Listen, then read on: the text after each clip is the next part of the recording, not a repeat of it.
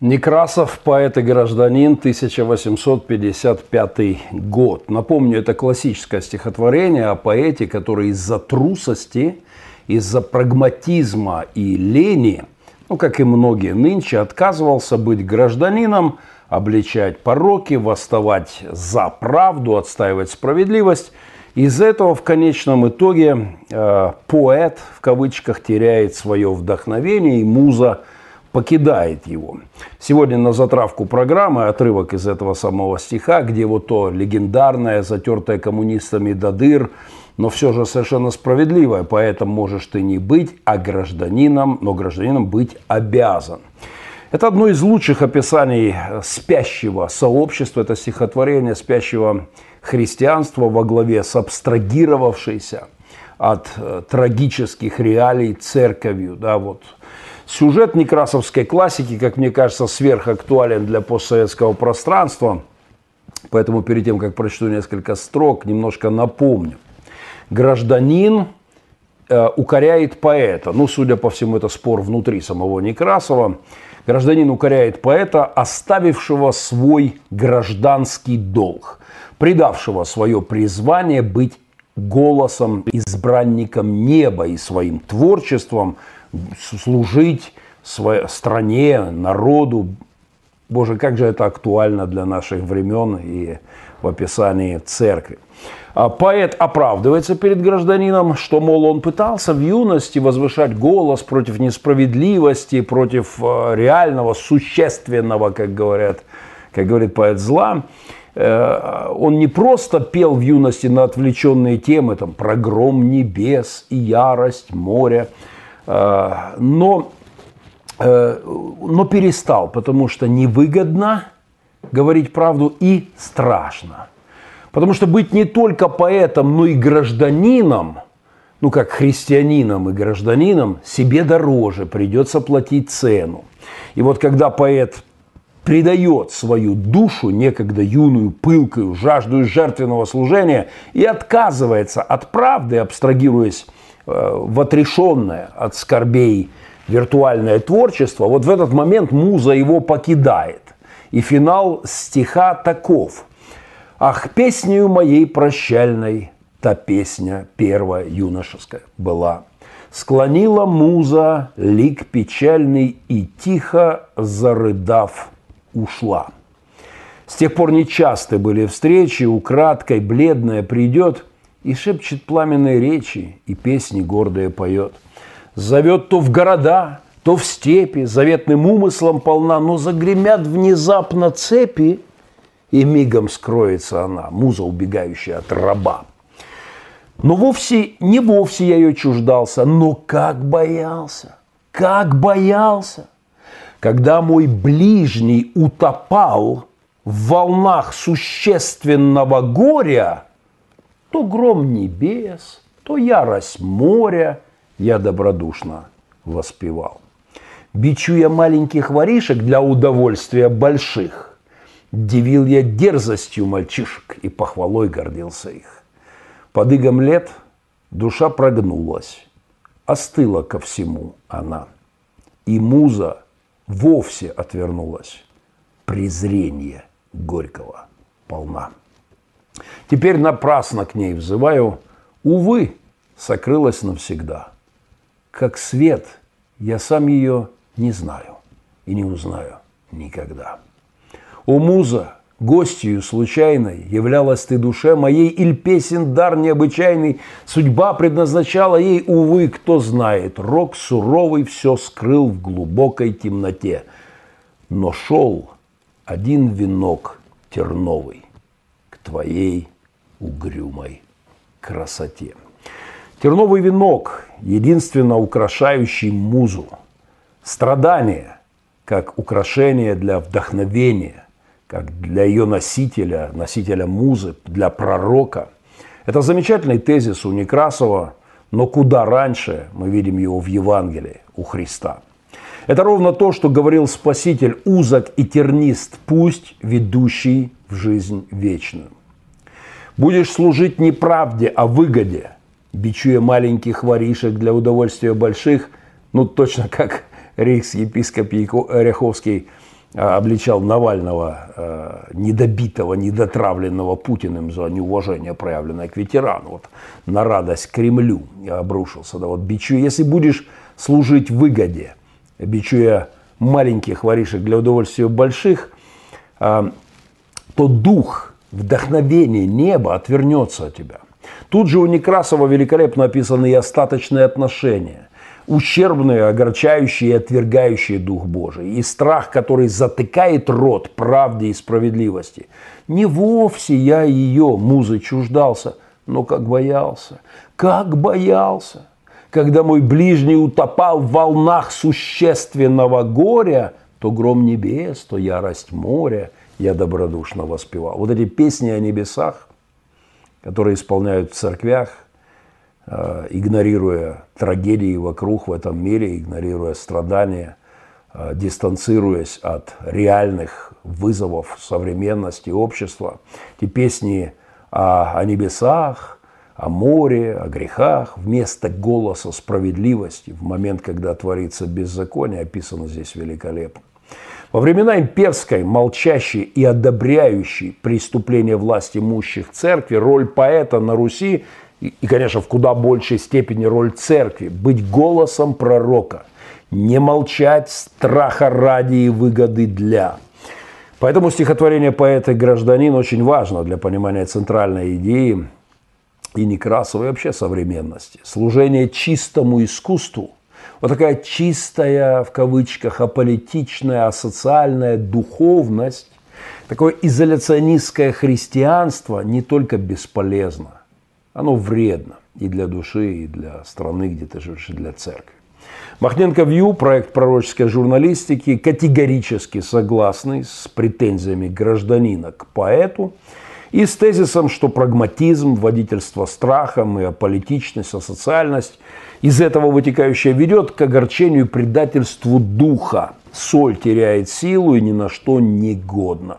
Некрасовская «Проснись, громи пороки смело» вполне годится в слоганы моих эфиров. Приветствую на интернет-площадке, где не избегают острых тем из-за боязни общественного, ну или в моем случае часто очень религиозного суждения.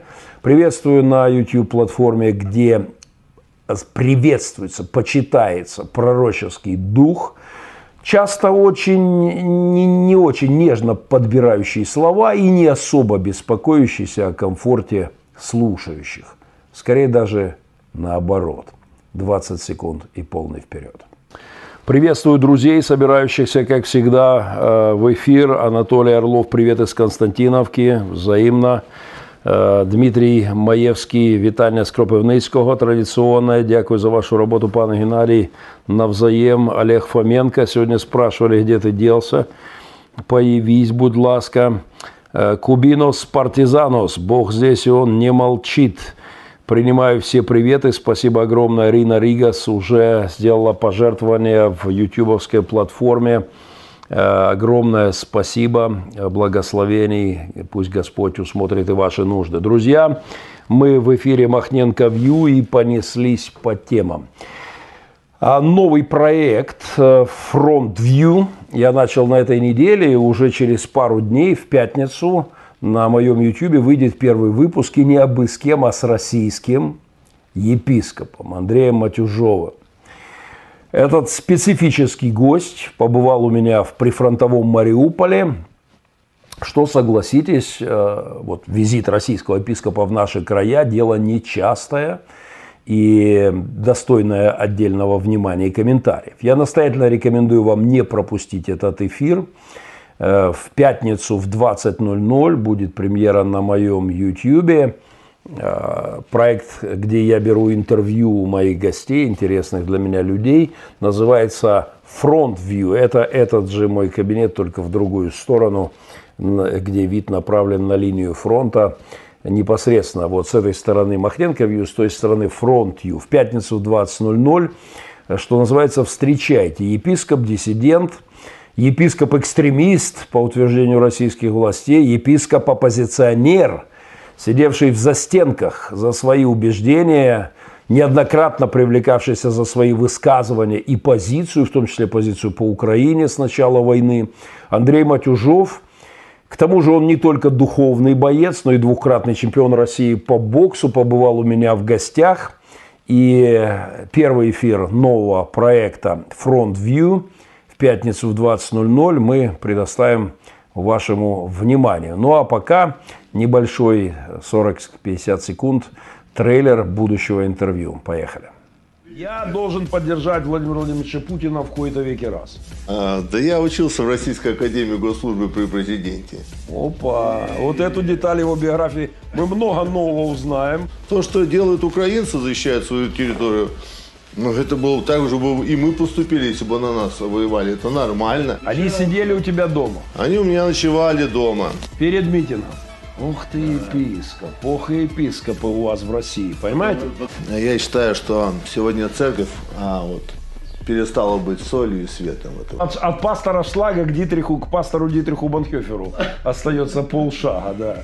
Это не Махненко вью, а фронт вью интервью с российским епископом.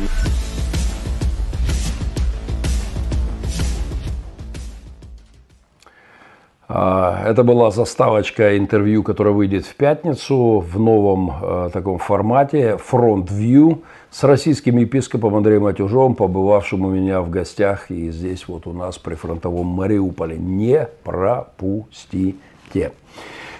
Я хотел бы передать привет тамбовским баптистам, подавляющем большинстве, как я выяснил, молчащим в тряпочку об аресте служителя евангельского христианина, одного из э, членов Совета Церкви, э, Сергея Степанова. Хочу передать привет от себя лично и, как ни странно, от атеистки э, Юлии Латыниной. Продолжает свою отсидку в путинских застенках тамбовский журналист, христианин Сергей Степанов, который вышел с журналистскими документами с редакционным заданием на акцию в поддержку Навального для того, чтобы выполнить свои э, обязанности, не просто человеческие, а журналистские в данном числе к тому же, и получивший за это от мерзавцев псевдосудейских э, рясах, от бандитов, захвативших Россию и одевших на себя мантии псевдоправосудия, получивший за это 30 суток ареста. Прошу вас пройти по ссылочке, она непременно будет в описании. Пройдите, пожалуйста, на страничку Сергея Степанова и поддержите нашего брата, находящегося прямо сейчас, уже пару десятков дней, за решеткой. А, но вот что меня особо возмущает, это тот факт, что в защиту христианина, журналиста, христи... Э, журналиста христианского телеканала, брошенного за решетку в Тамбове по полному беспределу, подняла, к примеру, голос защиту подняла атеистка и автор наиболее чудовищных богохульных книг последних лет Юлия Латынина. Я недавно ее пасквилем о христианстве, э, ну, в кавычках о христианстве, она нарисовала такую выдуманную картину христианства, с ней ведет сражение. Я посвятил семинар, кстати, крайне важный, э, крайне абсолютно советую.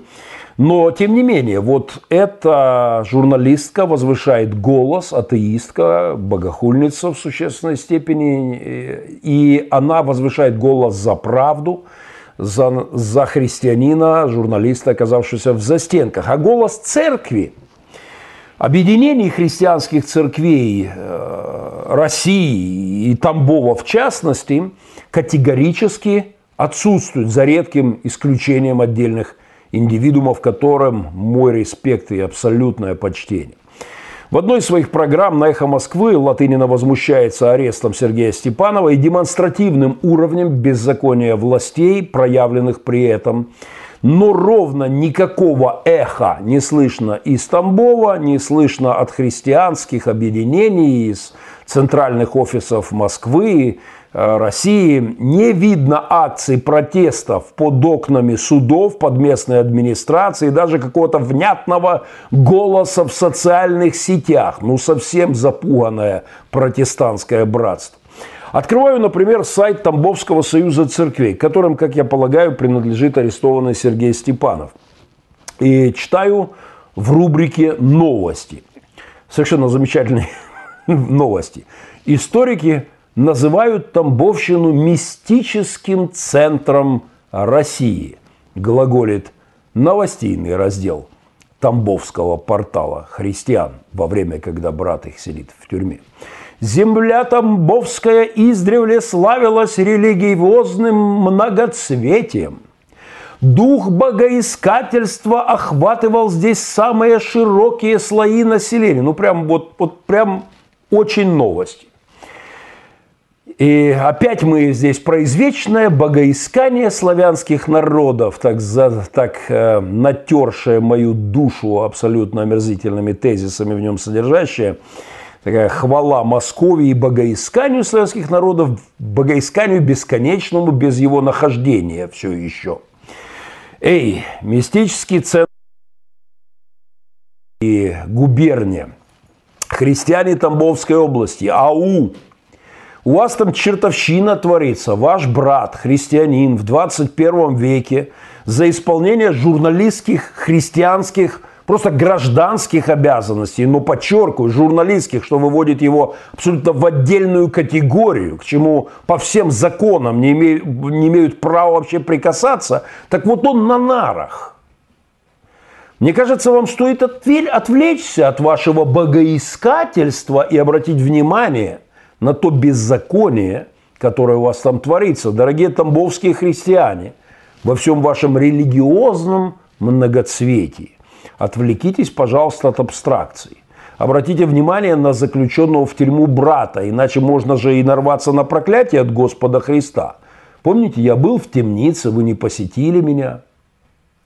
Привет всем, кто говорит, что Иисус Христос никогда никого не проклинал. Ловите, читайте внимательно Писание. Евангелие от Матфея. Тогда скажет Сын Человеческий, Христос, Сын Человеческий, Христос, Царь, тем, которые по левую сторону, идите от меня проклятые в огонь вечный, уготованный дьяволу и ангелами, потому что я был нах, и не одели меня, болен, и в темнице не посетили меня. Привет всем, кто рисует Иисуса Христа таким белым облачком, исключительно благословляющим всех и гладящим по головочке, и никогда ни на кого не гневающимся. Слово «проклинать», употребленное здесь, призывать проклятие, произносить заклятие. Почитайте, ознакомьтесь с оригиналом. Христиане Тамбовской области. Эй! А в ответ тишина, я так полагаю. Я очень надеюсь получить какое-то внятное Э, внятно из Тамбовской области реакцию пасторов, епископов, почему вы все молчите.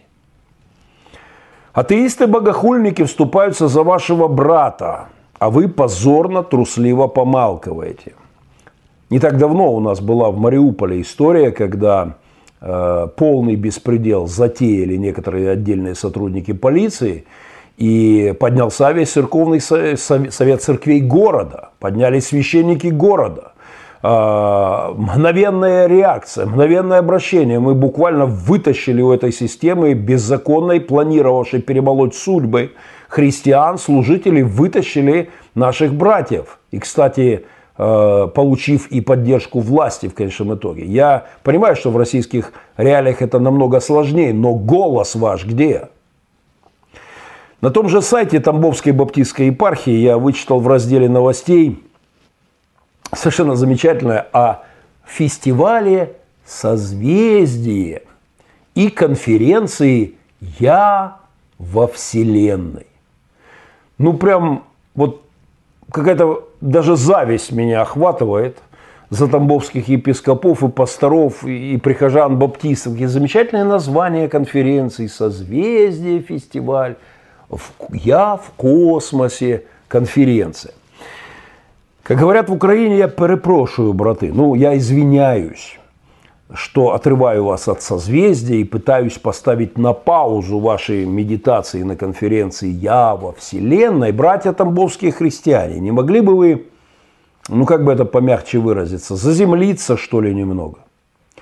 Ну, оторваться от Альфа Центавра и обратиться, вот, обратить внимание на вашего брата, который вот прямо сейчас за решеткой которого, кстати, пару лет назад судили за то, что он нет, не готовил покушение на Путина, э, не планировал какие-то коррупционные схемы.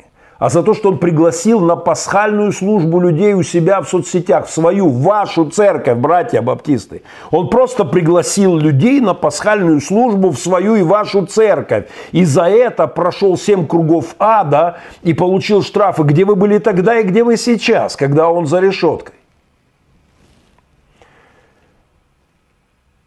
Эй, браты, духовные космонавты – баптисты Тамбовщины и христиане Тамбовщины. У нас тут в Украине чудило такой был, ну и отчасти еще есть, апостол в кавычках Мунтян. Так вот он все время учил о четвертом измерении.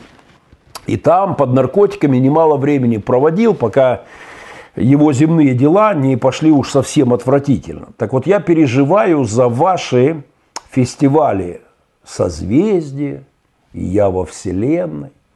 Я боюсь, чтобы мои любимые евангельские христиане, вот сейчас без шуток, на самом деле любимые, я люблю церковь, я люблю реформаторское евангельское христианство, я люблю, я люблю христианство, я пастор-протестант.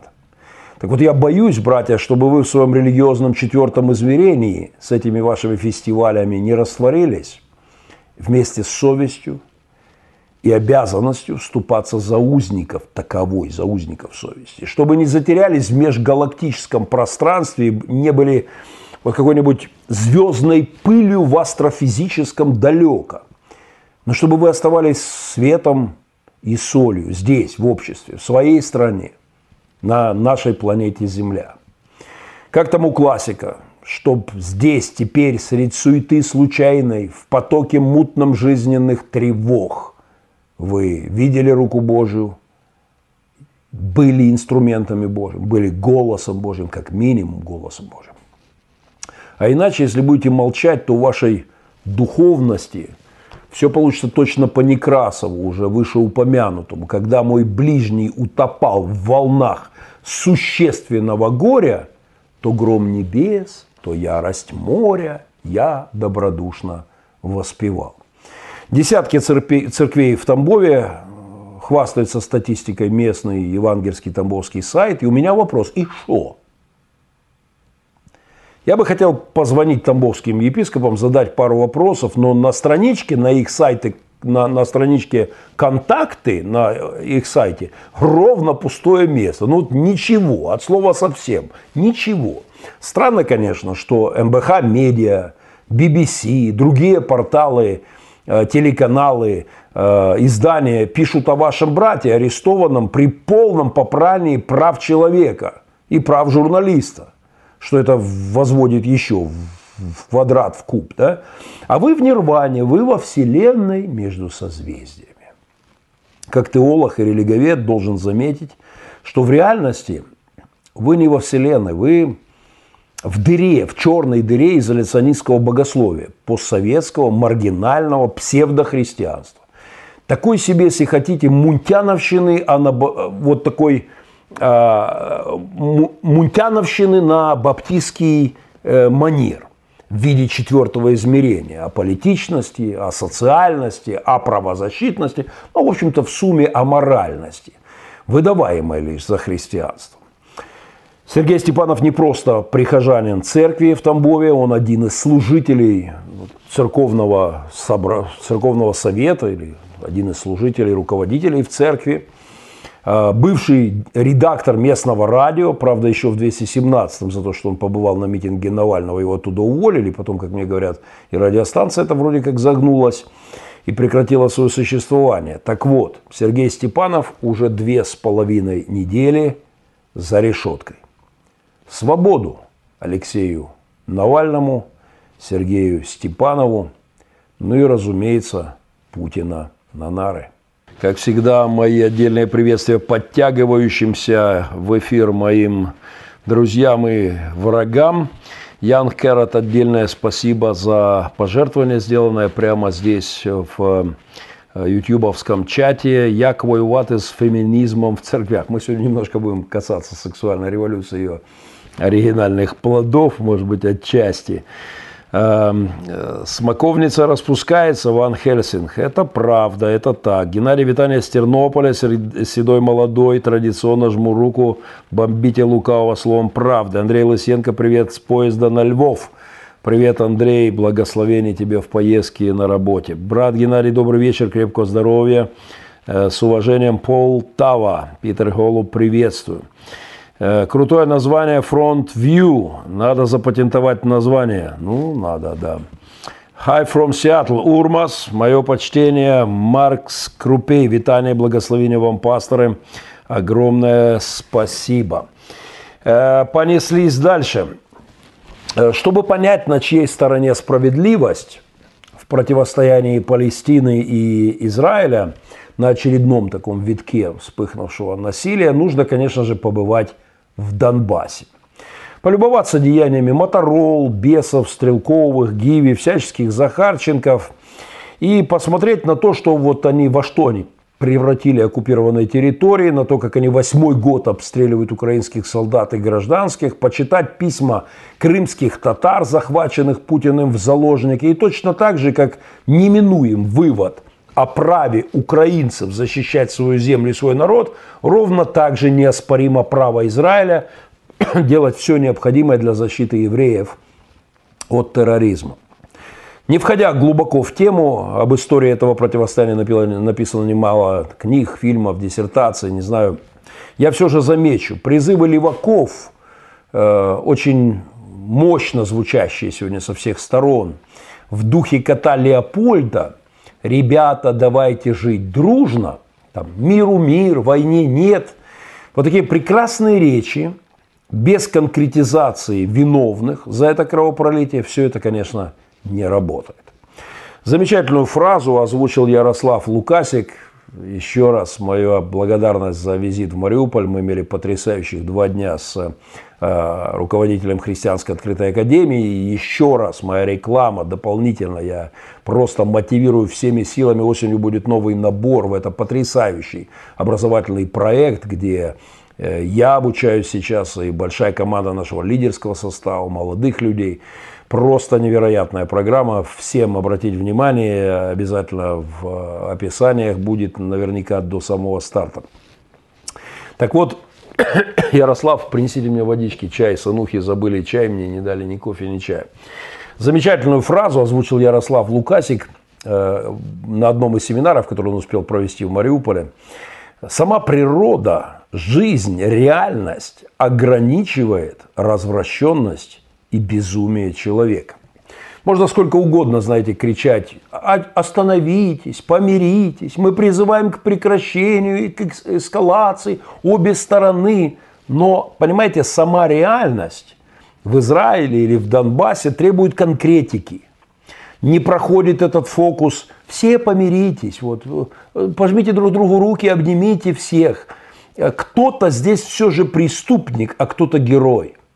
Кто-то, простите, насильник – а кто-то защитник, кто-то, извиняюсь, все-таки зачинщик, а кто-то потерпевший и обороняющийся. Постмодернистская философия, в плену которой находится и масса политиков, и журналистика, все более и более левеющая в этом мире. И что к особенному моему сожалению, в плену которой находится существенная часть уже христиан и христианских лидеров, э, порой озвучивает вот эту релятивистскую чушь. Правда у каждого своя. Справедливость каждый видит по-своему. Виноваты в равной степени все. Ну и отсюда рецептура кота Леопольда. Обнимитесь, помиритесь, ребятки. Давайте жить дружно. Не стесняйся, сынуха, заползай в эфир и верни бате, а, даже не чай, просто вода. Ну что ж. Спасибо, сынка. Но, понимаете, когда вы сталкиваетесь, вы слушая вот эту всю постмодернистскую псевдопацифистскую чушь, вы сталкиваетесь с реальностью. Вот у меня здесь прямо за камерой сидит мой гость. Он из Норс э. И вот он мне только что поведал, говорит, понимаешь, пастор, до появления Black Lives Matter – Э, в Америке многие в церквях кричали, ох, эти оружие, ох, это оружие, это такое зло, нам не надо, христианам никогда. Ну, естественно, существенная часть э, осуждала таких, как Махненко. Э, но, вот, говорит, только началось Black Lives Matter, и бабушки в платочках уточняют глок лучше или что там у вас, какие, какие там у вас еще советы. Да? То есть вот сразу сталкиваешься с реальностью, эта красивая э, теория не работает. Нужно назвать добро и зло э, своими именами. Нужно персонифицировать носителей первого и второго. Безусловно, защита Израилем своей земли и противостояние агрессии Палестины по отношению к еврейскому государству – это добро. И наоборот, деятельность Хамаса и его банды – зло. Кот Леопольд из советского цикла мультфильмов э, такой добрячок, и его фраза «Ребятки, давайте жить дружно» в многочисленных ситуациях, когда его донимают двое мышей-хулиганов, звучит весьма благородно, очень даже духовно, но она, как говорит наш диакон Юрий Андреевич, по небесному духовно, по земному неприменима. Слова «ребятки, давайте жить дружно» стали прецедентными в русском языке. В политике эти метафоры используются для сглаживания – опасных высказываний. Ну, чтобы не назвать вещи своими именами, вот, вот так как-то. Э, назвать политика Леопольдом ну, в русскоязычной э, среде, значит определить его как склонного к уступке, к компромиссам, к конформ, конформизму. Эти слова также символ утопии, противоположность активным действиям. К сожалению, мы живем в эпоху, когда вместо Святого Духа – наполнявшего некогда лидеров, ну, там, знаю, Давида, идущего на Голиафа, Самсона, уничтожающего врага, да, и, и в конце концов Иисуса с бичом, переворачивающего столы в храме, нынче куда более распространен дух Леопольда, релятивистский, постмодернистский, пофигистский. Именно он такой слюнтявый, псевдоинтеллигентный и, безусловно, нечистый дух – хотя часто выдаваемый по неопытности, неграмотности многих христиан, выдаваемый за Святой Дух. Именно он наполняет умы и сердца людей, политиков и медийщиков, и, увы, многих христиан, многих епископов. Э, а вообще, вообще многие христиане, которые наполнены постмодернистским духом кота Леопольда, э, я бы многим из них, вот сам лично, насыпал бы из того мультика «Пилюль» под названием «Азверин». Э, именно Азверин они подсыпали коту Леопольду, эти мыши, как помните, и потом, в общем-то, пожалели. Вот чтобы враг пожалел, чтобы церковь оснулась, проснулась, мне кажется, надо немножечко подсыпать Азверина. А, я как-то вел горячую полемику с моим вечным оппонентом Сергеем Демидовичем на тему о том, что современной церкви не хватает не только любви, но и ненависти. И настаиваю на этом тезисе, э, постараюсь выложить ссылочку на эти два портфеля где-нибудь в описании, потому что мы блеклые тени, у нас ни любви нет Христовой достаточно, ни ненависти, ни гнева Божьего, ни ревности по Дому Божьему. А во Христе была полнота, было и то, и другое – так вот, чтобы хоть как-то протрезвить и привести в сознание из такой абстрактной теологической комы вывести часть христиан, в которые они впали под воздействием духа мира сего, вот этого постмодернистского духа релятивистского, я бы, конечно, подсыпал озверинчиков. Впрочем, я это периодически делаю. И в проповедях, и здесь в эфире, на, за что нарываюсь на неслабую критику со стороны как братства Леопольдов, так и его оппонентов, мышебратство такого, мышей-хулиганов. Но, впрочем, мне не привыкать. И для закругления этой темы об Израиле и котах Леопольдах со всех сторон хором рекомендующих ребятам просто живите дружно. Э, для, э, для э, освежения идеи отличное историческое напоминание – Спасибо в очередной раз стащил у Андрея Матынги. В сегодняшнем, в сегодняшнем или на днях, на днях был его пост в Фейсбуке о том психологическом портрете, который представляют враги э, Израиля.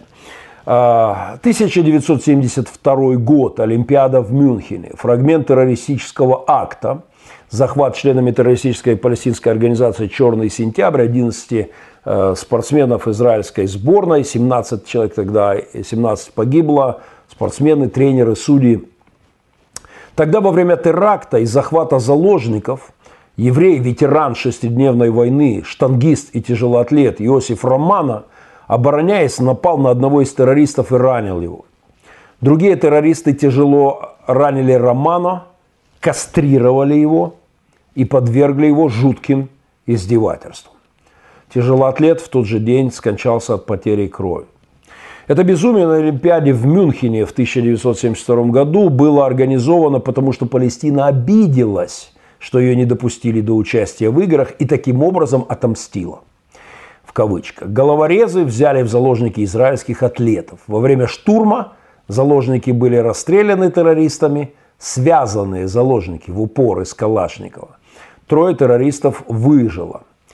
Канцлер ФРГ Вилли Брандт выполнил потом требования лидера Ливии Муаммара Каддафи и выдал ему трупы пятерых убитых э, террористов. Тогда Каддафи лично возглавил 30-тысячную процессию на их похоронах. Их хоронили как героев палестинского народа. Так для понимания, с кем Израиль имеет дело. А, а позже, в ноябре, угонщики западного и германского самолета Люфтганза озвучили требования по освобождению.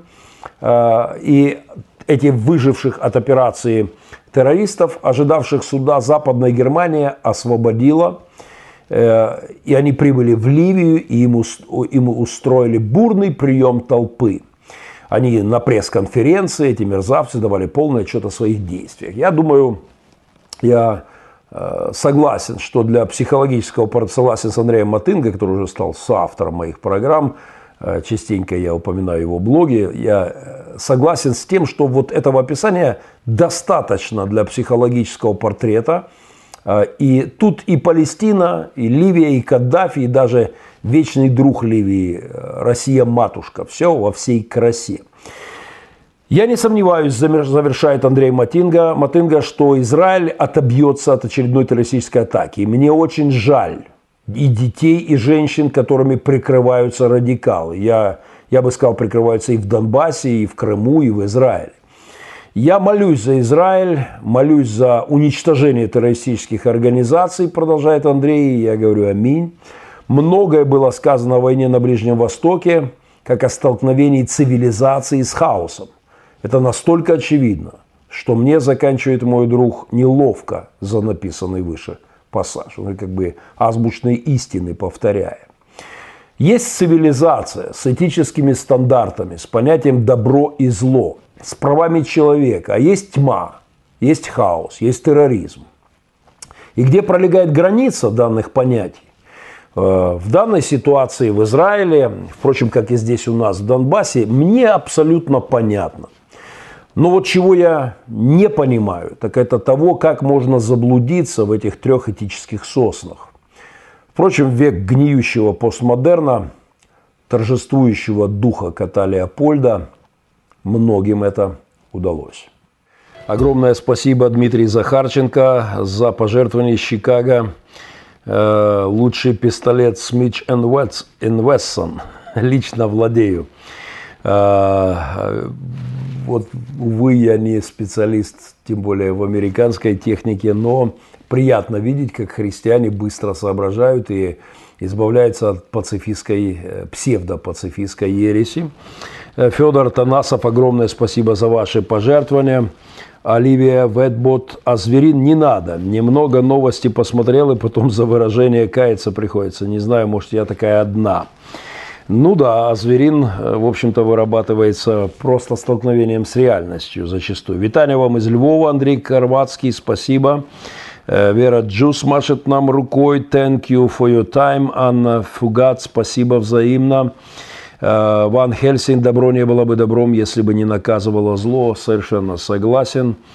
С сатаной тоже обняться и помириться, спрашивает Оливия. Разумный вопрос. Брат Геннадий, добрый вечер, крепкого здоровья, с уважением Полтава. Приветствую Федор Танасов, сумасшедшие Штаты Америки. Так теперь переводят США некоторые. Э, Геннадий, респект. Друзья, еще у нас есть парочка тем 23-летнего 23-летнего Оуэн Хуркум избрали самым молодым мэром в Уэльсе, Великобритания, и первым небинарным, прости господи, человеком в мире, соответственно, на посту градоначальника, с чем я хочу поздравить Великобританию и Уэльс в частности.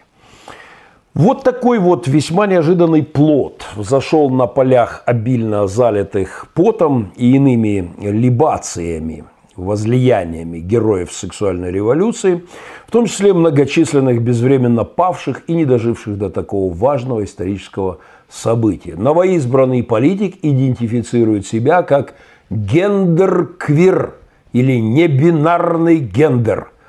А, это такой спектр, широкий спектр гендерных вариаций, такой, как они еще называют, gender-fluid, такой жидкий гендер перетекающий, то есть сегодня он почувствовал себя тем, потом потекло туда. А, то есть и дальше в этом репортаже совершенно замечательному журналиста начинается морфологическая чехарда. В попытке передать сексуально-идентификационные фантазии нового мэра городишки в Уэльсе, попытки передать нормальным человеческим языком, а, они начинают так здорово и симпатично путаться, это очень смешно. Э, я попробую немножечко передать. Вот, но послушайте, политик-мэр просят, просят, политик просят во множественном числе, пишет издание на русском языке, просят использовать в отношении себя местоимение «они». Ну, помните, как Горлум во «Властелине колец» во множественном числе себя называл вот этот э, деградирующее это существо, которое когда-то было прекрасным хоббитом. Вряд ли вообще Толкиен мог бы предложить, опис... может быть, мог бы предположить, описывая одного из своих ключевых персонажей, Голлума или Горлума, отличительной особенностью которого была его такая манера речи и то, что он говорил о себе во множественном числе. Мы, он говорил всегда «мы» что у, вряд ли Толкен мог представить, что у него появится вот такое оригинальное воплощение Горлума как мэр города, который просит, просит, надеюсь, и еще не требует, потому что где-то они уже начали требовать от людей, чтобы они употребляли какие-то формулировки, удовлетворяющие их фантазии, э, безудержные абсолютно. Но этот пока просит называть себя «они» во множественном числе. Знаете, горлумизация, мой личный богословский термин, горлумизация человечества движется по наклонной. Из-за вот эта деградация, горлумизация. Из-за тяги греху, как к легендарному кольцу всевластия. И вот мы видим, как оригинально этот процесс преломляется. Я позволю себе небольшой разбор филологического ада, в который сексуальная революция желает погрузить нас вслед за бурными судя по всему, фантазиями новоиспеченного градоначальника. Итак, цитата новостейной статьи на русском языке, сообщающей об этом историческом событии в сексуальной революции. Э, внимание, это непросто. Оуэн Хуркум просит, допуская грубую поли, неполиткорректность, пишет веб-сайт с этой новостью, Оуэн Хуркум просит э, они здесь озвучивают его имя в мужском роде в единственном числе. Они как, они пишут как просят во множественном, потому что надо писать просят квир, квир небинарный мэр. Вот они говорят не в абстрагированном множественном числе они, но говорят в единственном числе мужском роде. Неслыханная грубость. Наверное, это повод достаточно заблокировать этот новостейный сайт и вообще засудить это СМИ, которая себе позволила такую, такой speech, такое неуважение к фантазиям сексуальным неопределенкам этого юноши. Читаем дальше. Итак, Оуэн Хуркум пять лет были, уже исправляя ошибку, продолжает репортер, независимым советником. Были во множественном числе а независимым, опять единственным, постоянно путается репортер. Он не поймет, как ему использовать морфологию, синтаксис и пунктуацию для того, чтобы выразить фантазии, безумные, сексуальные, вот эти дезориентированные термины на бумаге. И, и вот он пытается как-то исправить эту ошибку, но опять мимо, потому что э, как можно употреблять слово «советником», к местоимению «они». Но продолжим. активно защищали, опять вспомнил и угадал с, ряда, с родом и числом журналист, защищали права представителей ЛГБТ. Короче, я от души насмеялся в попытке прочитать эту новость и перевести ее на человеческий. Увы, бинарный до мозга костей, до сустава приставок, до сердцевины суффиксов и со всяческими артиклями на человеческий, безусловно, бинарный язык. Есть он и она, есть мужской и женский род, ну есть еще средний, понятно, есть одушевленный, но тем не менее есть жесткая морфология. И, конечно, не описать вот это все, что он там себе нафантазировал, э, никаким языком мира без преломления языка. Здесь, конечно, от зависти в гробах переворачиваются Ильф и Петров вместе со своими 12 стульями и золотым теленком, потому что описывая новояз первых, в том числе сексуальных революционеров, ленинцев э, столетней давности, они здорово развлекались по поводу языковых забубонов – на которых настаивали красные коммуняки, пришедшие к власти в 1917-м, нуждавшиеся в процессе переделки мира, в том числе и в фонетической, морфологической, лингвистической революции. Вот чего стоят, например, географические советизмы, которые высмеивали классики в «Золотом теленке» и «12 стульях». Переучетный переулок, старорежимный бульвар – Спасо-кооперативная улица, Членская площадь или приключенческий тупик, или вот это вот каланча, которая высится между единодушной и единогласной улицами. А также в связи с квирами и этим небинарным мэром в Уэльсе избранным вспоминаются мне замечательные советские аббревиатуры новояза. Ну вот, я художник окончил в Хутымас. Высшие художественно-технические мастерские, например, да? Или мое любимое э, из 12 стульев. Прочтя в Черноморской вечерке объявление «Сд, пр, ком, в, уд, в, н, м, од, ин, хол», и мигом сообразив, что объявление это означает «сдается прекрасная комната со всеми удобствами и видом на море одинокому интеллигентному холостяку», Остап Бендер подумал, сейчас я, кажется, холост. Вы знаете, весь вот этот, в том числе сексуально-революционный э, новояз, я вспоминаю, когда читаю вот такие новости о том, что мэром города стали они. Квир, небинарный гендер – и, конечно, читая, надеюсь, что как ту дурь э, вот столетней давности, э, ленинскую, да, первых комсомольцев, коммунистов, каких новояз, так и эту нашу нынешнюю реальность, опять вспоминаю Ярослава Лукасика, сама природа и жизнь, реальность ограничит развращенность и безумие человека. Я надеюсь на какой-нибудь бунт, бунт лингвистов, филологов, э, которые восстанут против этого безумия и все-таки э, прекратят издеваться так над журналистом, который пытался эту новость сообщить на русском языке и так здорово путался в каждом слое, потому что это невозможно передать. Ребята, я думаю, что небеса пытаются мне что-то сказать написал к своей фотографии на фоне радуги, вот этот новоиспеченный э, в печи сексуальной революции мэр городка в Северном Уэльсе, Великобритания, Оуэн Харкум. Вот, вот тут я согласен с Оуэном. Я даже знаю, что хочет сказать небо ему и всем сексуальным революционерам. Вы уж простите, уважаемый, вы можете себя вообразить хоть Горловым во множественном числе, хоть Шреком в единственном, хоть космическим хр- хросом, типа моржеобразным из Переландры, моей любимой космической трилогии Льюиса. Но во всех случаях они были, извините, бинарны. А даже в выдуманном мире они имели пол – так что я знаю, что хотят вам сказать небеса. мужик, не выпендривайся. А мы добрались к еще одной, увы, последней теме. Вітання з Варшави. Перший раз майже встигла на ефір. Кася Соло, пастору Респект. Варшаве мое почтение. Пасторовый огонь, Вера Джус, спасибо. Витания из Львова.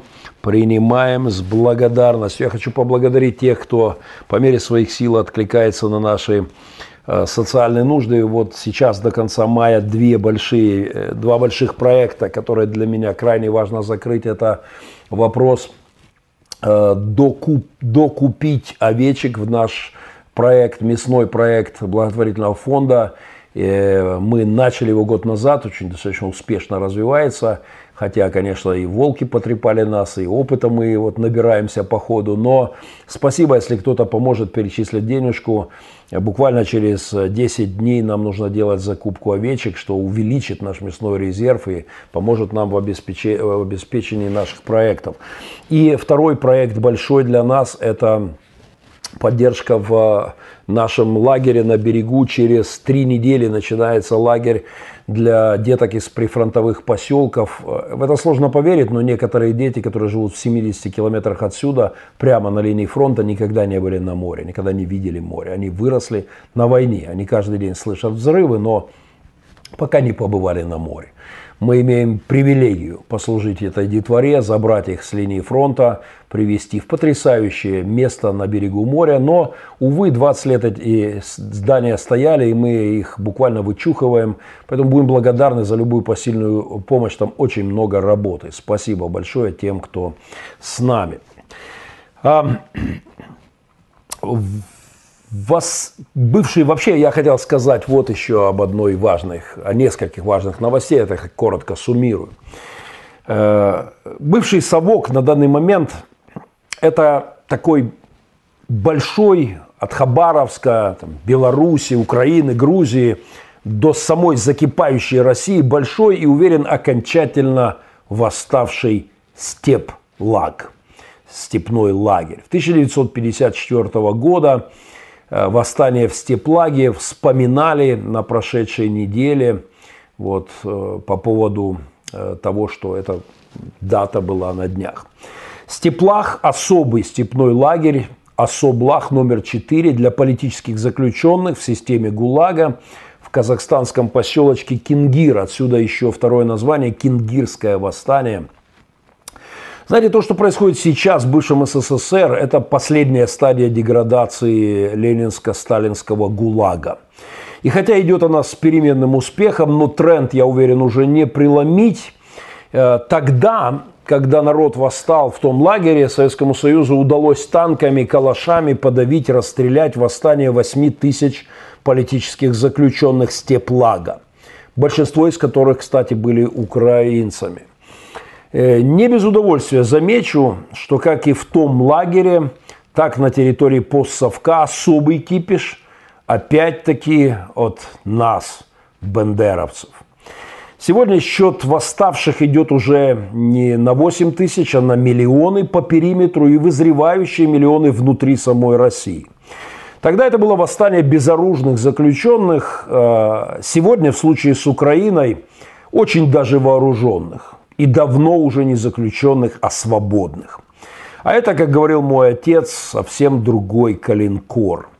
В 1954 году в Степлаге более 40 дней восставшие диктовали Москве свои требования.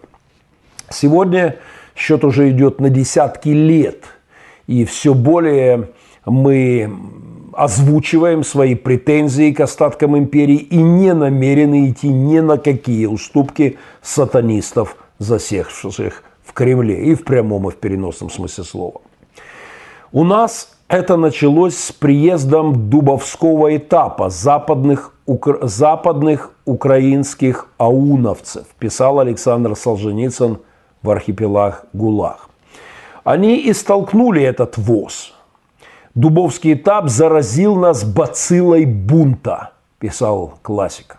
Молодые, сильные ребята Западной Украины, взятые прямо с партизанской тропы, оглянулись вокруг, ужаснулись нашего рабства и потянулись к ножам. ну, единственному доступному там оружию, и то, естественно, подпольному в Степлаге.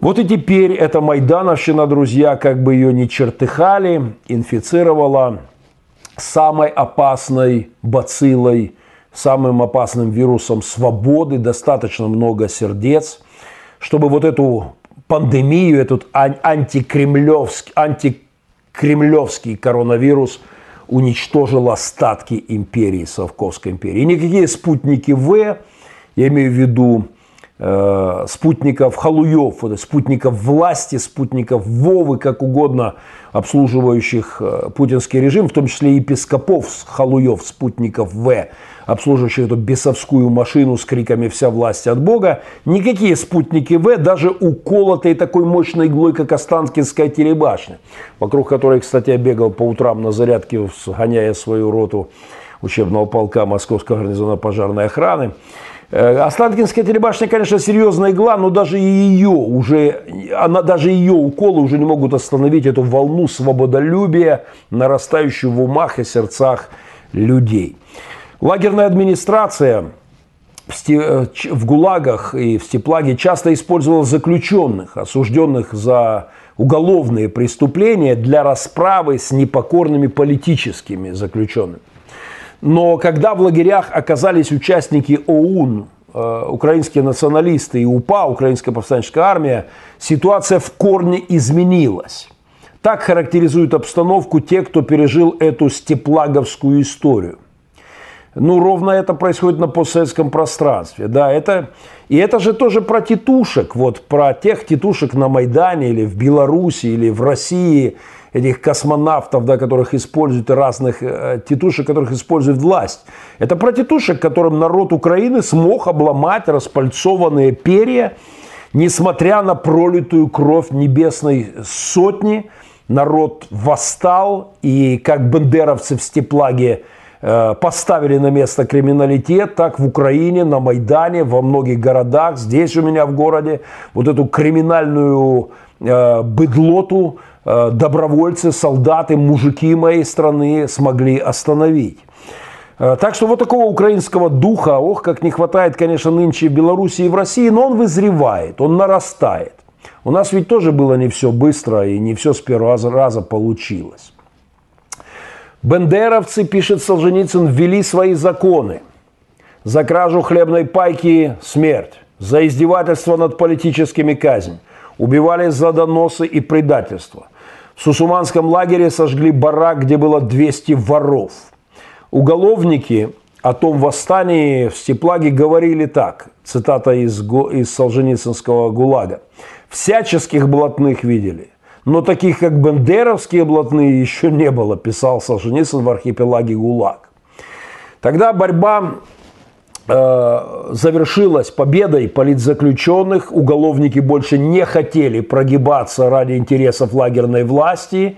И это то, то, что случилось в Киеве, в Мариуполе, по всей Украине. Конспиративный центр восстания в Степлаге представляли пять заключенных. Литовский националист, член организации украинских националистов Виталий Скирук по прозвищу УС – капеллан украинской повстанческой армии Емельян Синичук, кавказец и член УПА Герш Келлер. Трое из пяти э, руководивших тем восстанием в Степлаге были украинские повстанцы. И среди них, прошу заметить, даже один мой коллега капеллан. На прошедшей неделе в беспрерывном календаре зверств коммунизма этими каждый день, 365 дней в году и каждый год столетней их истории может быть запечатлен. Наверное, кому-то дарю идею, кому-то стоило бы составить такой календарь зверств, зверств коммунистического режима, которым наполнена абсолютно пропитана история. Так вот, на прошедшей неделе в этом календаре э, было не только восстание в Степлаге, заравненное танками, но и депортация крымских татар – Э, в эти дни, прошедшей недели, вспоминали это жуткое событие э, в мае. Также это происходило, и около 40% народа крымского татара было в конечном итоге уничтожено этой безумной акцией «Коммуняк». Но в эти же дни майские я праздновал свой личный, очень ценный для меня праздник. Шесть лет декоммунизации в Украине. Шесть лет назад в эти дни мои глаза, не глаза чужого, увидели это. Коммунизм в Украине юридически был приравнен к фашизму. Самая кровавая империя в истории мира осуждена. Кровавая атеистическая революция, безумная резня коммунистами на протяжении десятка, практически сотни лет, да, голодоморы, репрессии, скотская бойня людей в предвоенное, в военное время, и не, начатая вместе с Гитлером Вторая мировая война, преследование инакомыслящих и христиан, счет бесовской идеологии уже предъявлен в моей стране. Коммунизм приравнен к фашизму. Неизбежный путь на позорную свалку истории начат. Туда же вскоре отправятся и реаниматоры этой системы. Вот все эти Путина, Лукашенко, такие себе Юлианы-отступники. И остатком ГУЛАГа-Степлага, конечно же, придет конец.